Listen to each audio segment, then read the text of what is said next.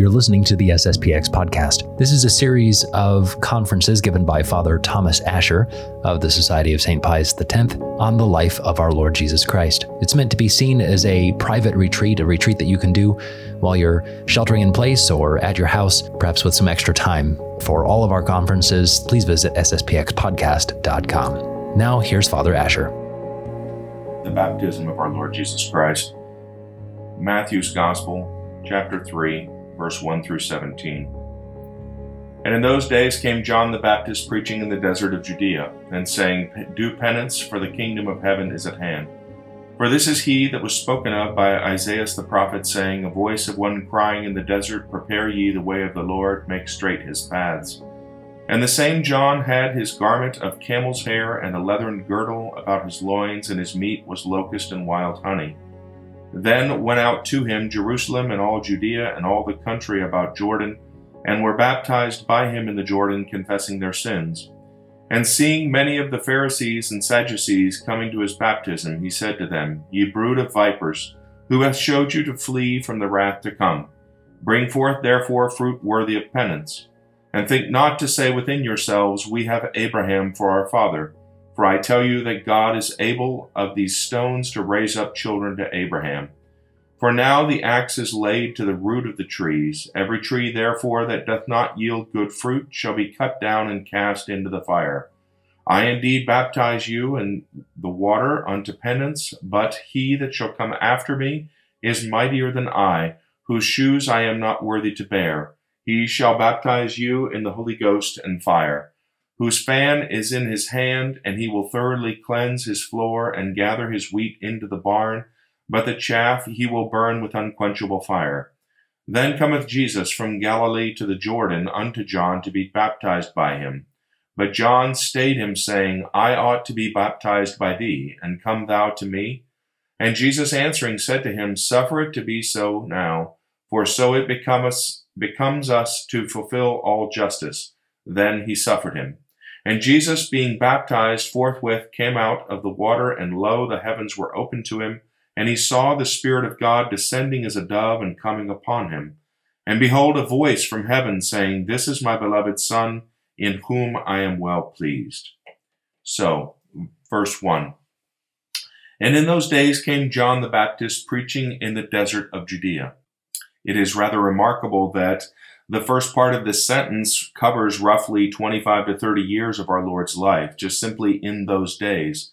Just prior to this in Matthew's gospel, he had our Lord going up to, to Nazareth or going down to Nazareth, if we use the language of scripture, and they're living with, with Mary and Joseph. And again, this, these years of our Lord's hidden life are, are completely passed over. They're completely hidden. It is maybe a bit of a lesson there. I think we probably already alluded to it, but to be seemingly forgotten, to be seemingly nobody, is not necessarily a bad thing because obviously it keeps us rooted in humility. It gives us a better appreciation for, for what we are, simply, simply creatures of, of God. We recall our, our Lord's words to St. Teresa uh, of Avila that, that I am he that is and you are that which is not. So what is apparently great or mighty in the eyes of the world is, is mere foolishness and child's play with God. And yet again, for, for ourselves, if we are seemingly weak and forgotten and, and alone, we, we, we know that that is not the reality. We know that God is always with us.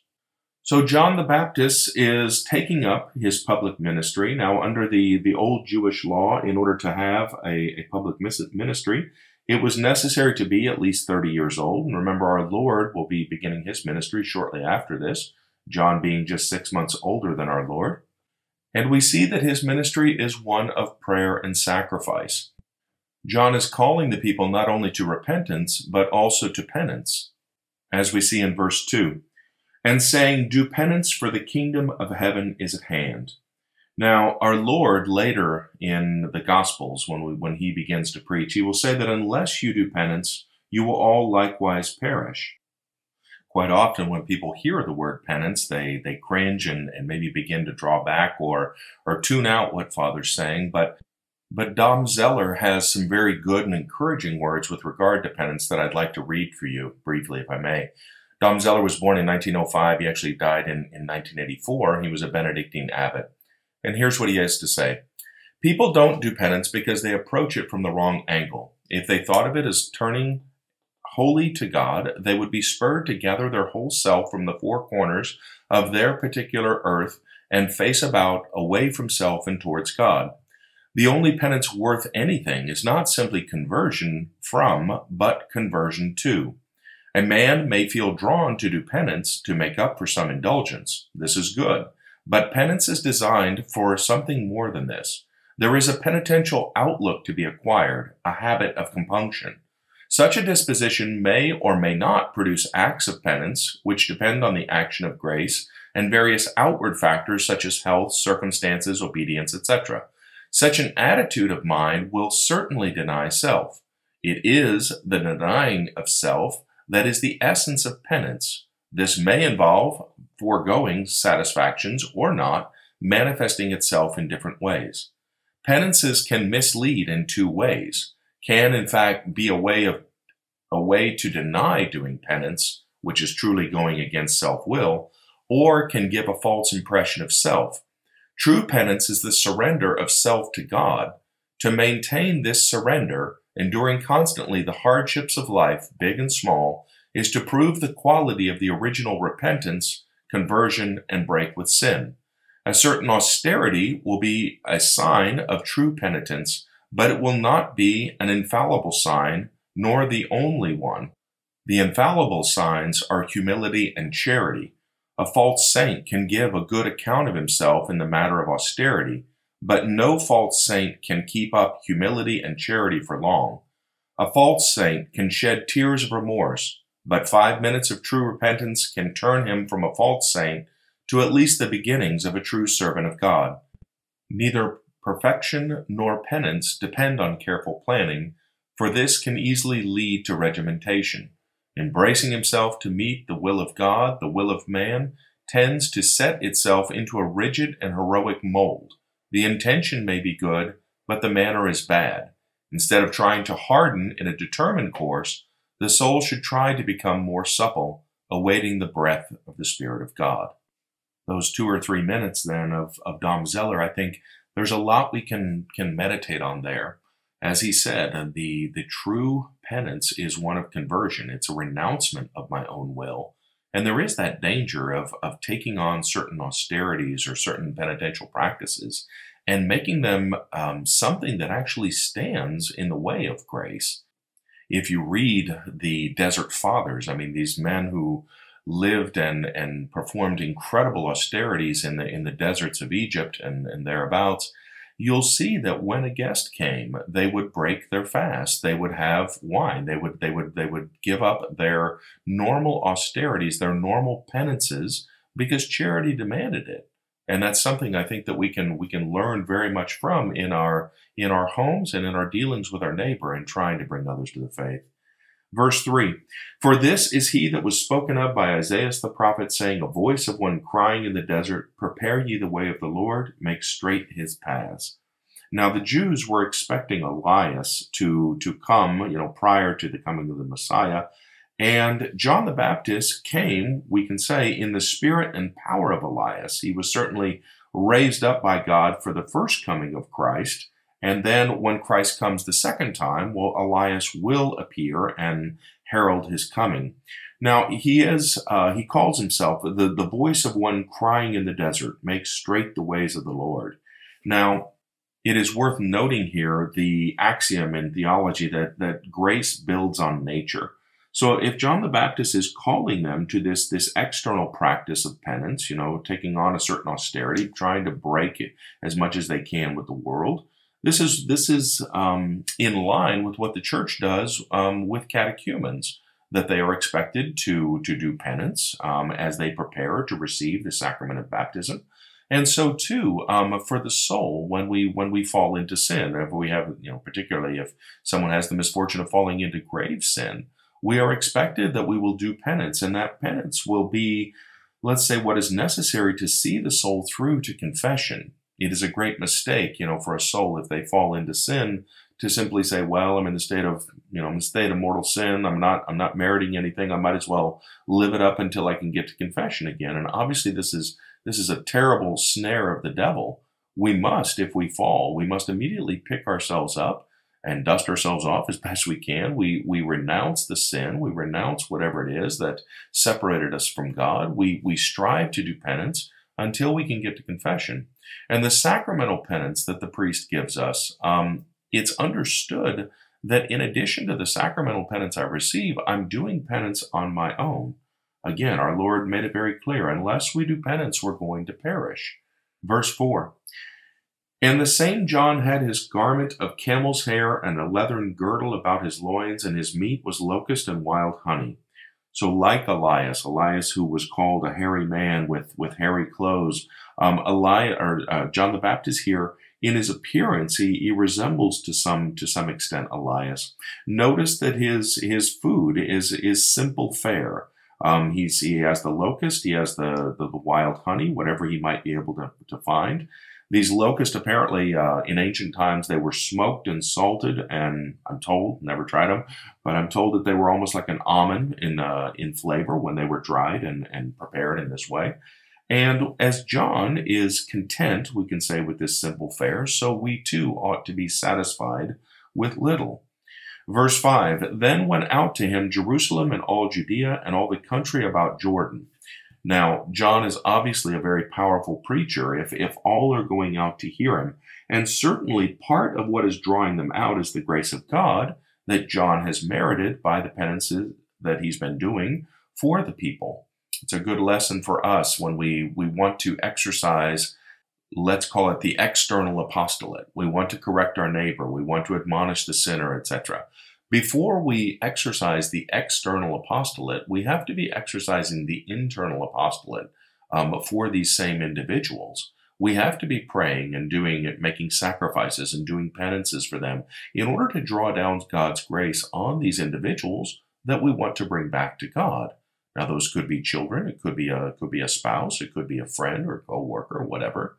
But if we exercise that internal apostolate, um, then when we, the time is right and the and the opportunity presents itself, and we do say something to this soul, our words are going to be anointed by God's grace, and they will have the effect of penetrating that soul and and turning them towards God. Will be an effective instrument in the hands of God too often, you know, we want to, you know, throw a book at someone and say, here, you need to read this, or hey, you know, that's wrong there, whatever.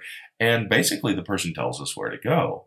And it's not surprising because it's it's normal for our will to resist when when it is opposed with with another will.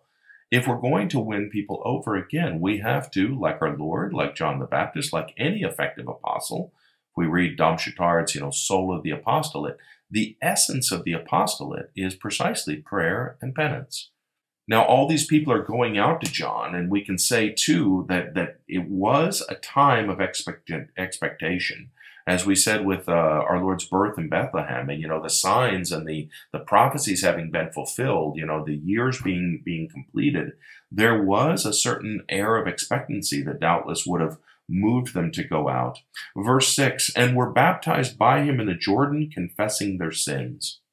Now, this was not the sacrament of confession, and yet we see that they are publicly confessing um, their failings, their crimes, their sins, um, as an act of humility. There's an old saying that it's easy to confess being a sinner, but it's hard to confess one's sins. We see this very often with Protestants. The Protestants will be the first to say that we're all sinners, we have all sinned, and yet the idea of actually manifesting that, humbling myself, and admitting, you know, to to another person that I did this or I did that, that's quite humbling. And it is meant to be. I mean, the sacrament of penance was instituted by our Lord Jesus Christ as a healing remedy for our pride. The fact that I have to kneel down, I have to own up to these sins. There is something that is very medicinal about that. Even even if the the sacramental absolution wasn't wasn't there, it would still be very beneficial. Confessing our sins is like talking to our doctor and telling him what our symptoms are, precisely so that he might prescribe a, a proper and a healing remedy. Verse 7 And seeing many of the Pharisees and Sadducees coming to his baptism, he said to them, Ye brood of vipers, who hath showed you to flee from the wrath to come? Now we see the Pharisees and Sadducees here, and we're going to see them again and again in the in the life of our Lord. Um, the Pharisees were a more strict um, sect um, within the Jewish people. Uh, the Sadducees tended to be more lax, and the two of them um, were not were not friendly with one another. They tended to to always be at odds with one another. Maybe a bit like the opposition we see between you know the Franciscans and the Dominicans, or the Dominicans and the Jesuits, or, or, or whoever it might be. Speaking of the Pharisees, our Lord is going to call them later whited sepulchres full of dead men's bones. Because on the external again they were they were perfect externally and yet inside there was a real lack of of a true spirit of of love for almighty god. You know this people they they praise me with their lips and yet their heart is far from me. Now john is rebuking this hypocrisy he's telling them clearly verse 8 bring forth therefore fruit worthy of penance he is telling them to bring forth a, a life um, that, that is bearing fruit, uh, the fruit of amendment, the penance, the reparation, the suffering, the prayer, the restitution, whatever else. It has to be present there to vouchsafe the, the sincerity of, of the conversion. Verse 9, and think not to say within yourselves, We have Abraham for our father. For I tell you that God is able of these stones to raise up children to Abraham. Now, our Lord will say the same thing later. Remember when there's his triumphal entry into Jerusalem. You know how how if the children you know are silent, the very stones would would uh, would cry out. Now, he, John is cautioning them not to rely just on the fact that they are Jews, not to rely that they are, you know, members of the chosen people, not to, you know, uh, rest contented in the fact that they have Abraham for their father, because God is not going to spare them because of the, the righteousness or the goodness of Abraham. And so, too, I mean, that, that applies, we can see a, an easy application in our own lives.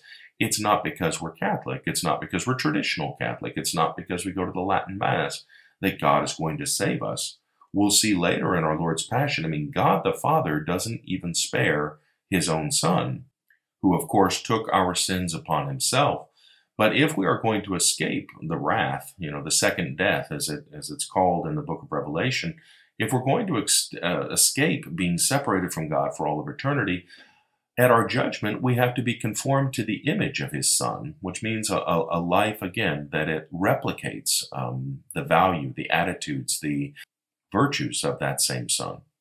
Verse 10 for now the axe is laid to the root of the trees. Every tree, therefore, that doth not yield good fruit shall be cut down and cast into the fire. John is effectively telling them, as we said before, don't depend on origin or birth or baptism alone for salvation.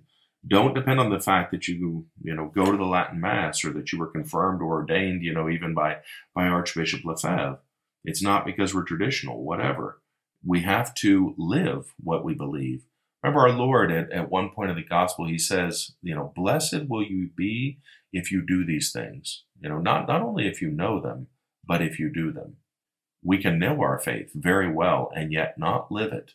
And this is the grace that we have to ask from, from uh, our Lord Jesus Christ in these meditations to, to give us the grace to be more and more like him.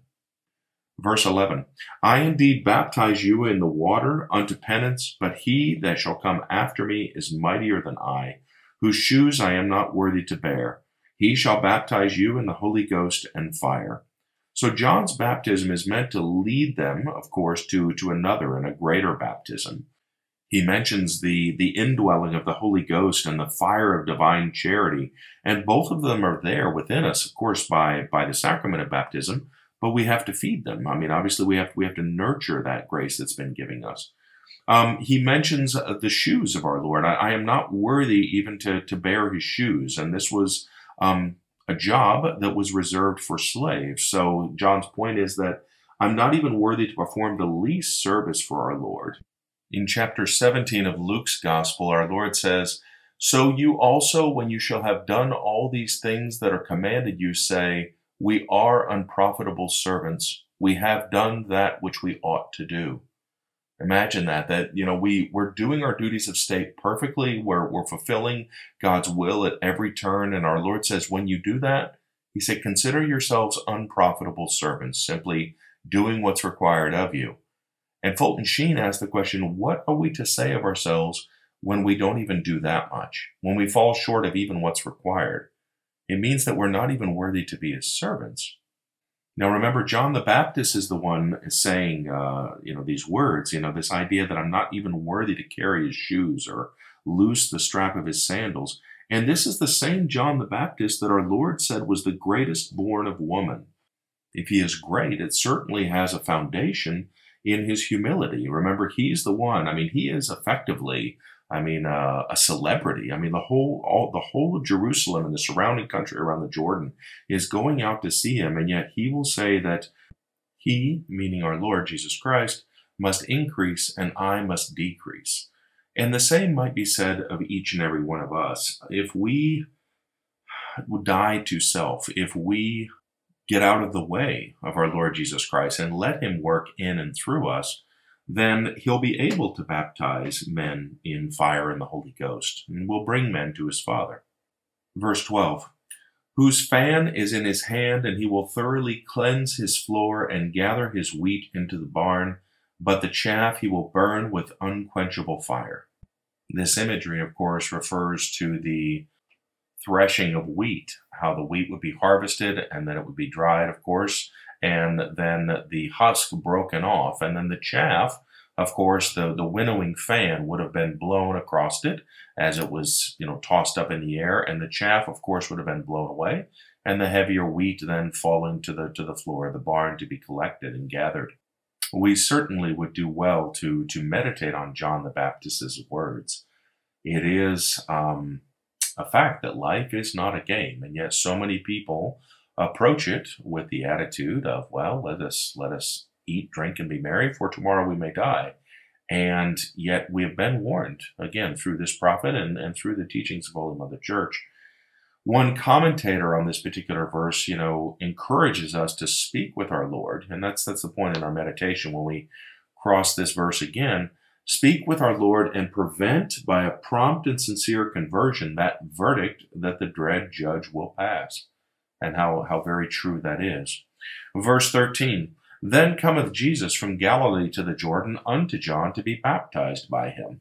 This is really a beautiful scene. We can see how our Lord is actually going out and he's going to um, make a retreat before he actually begins his public ministry. Whenever a, a priest or a cleric, before he receives uh, any of the, the major or minor orders, he makes a retreat to prepare his soul very often when when someone is is facing a, a life changing decision, maybe they're they're going to uh, they're graduating high school and they're about to go off to college or about to begin you know some new career. Maybe somebody is thinking of getting married. Um, it's good to take um, some time to flee from the world, to get out into a place of solitude. We're going to see our Lord after his baptism. He's going to flee out into the desert for 40 days of preparation. But it's good to make a retreat in order to see clearly the will of God and make sure that whatever choice that we've made, whether it's the decision to enter religion or maybe to go to the seminary or to get married or go off to school or undertake this new career, to really see that that is the will of God for us. And again, this is what our Lord is doing here. It's a sort of retreat before he begins his ministry. Now, the definitive start will be later in, in Cana of Galilee, and so this is just simply him leaving home, leaving leaving Nazareth, leaving his blessed mother, um, and going uh, off for a time of preparation. Verse 14. But John stayed him, saying, I ought to be baptized by thee, and come thou to me.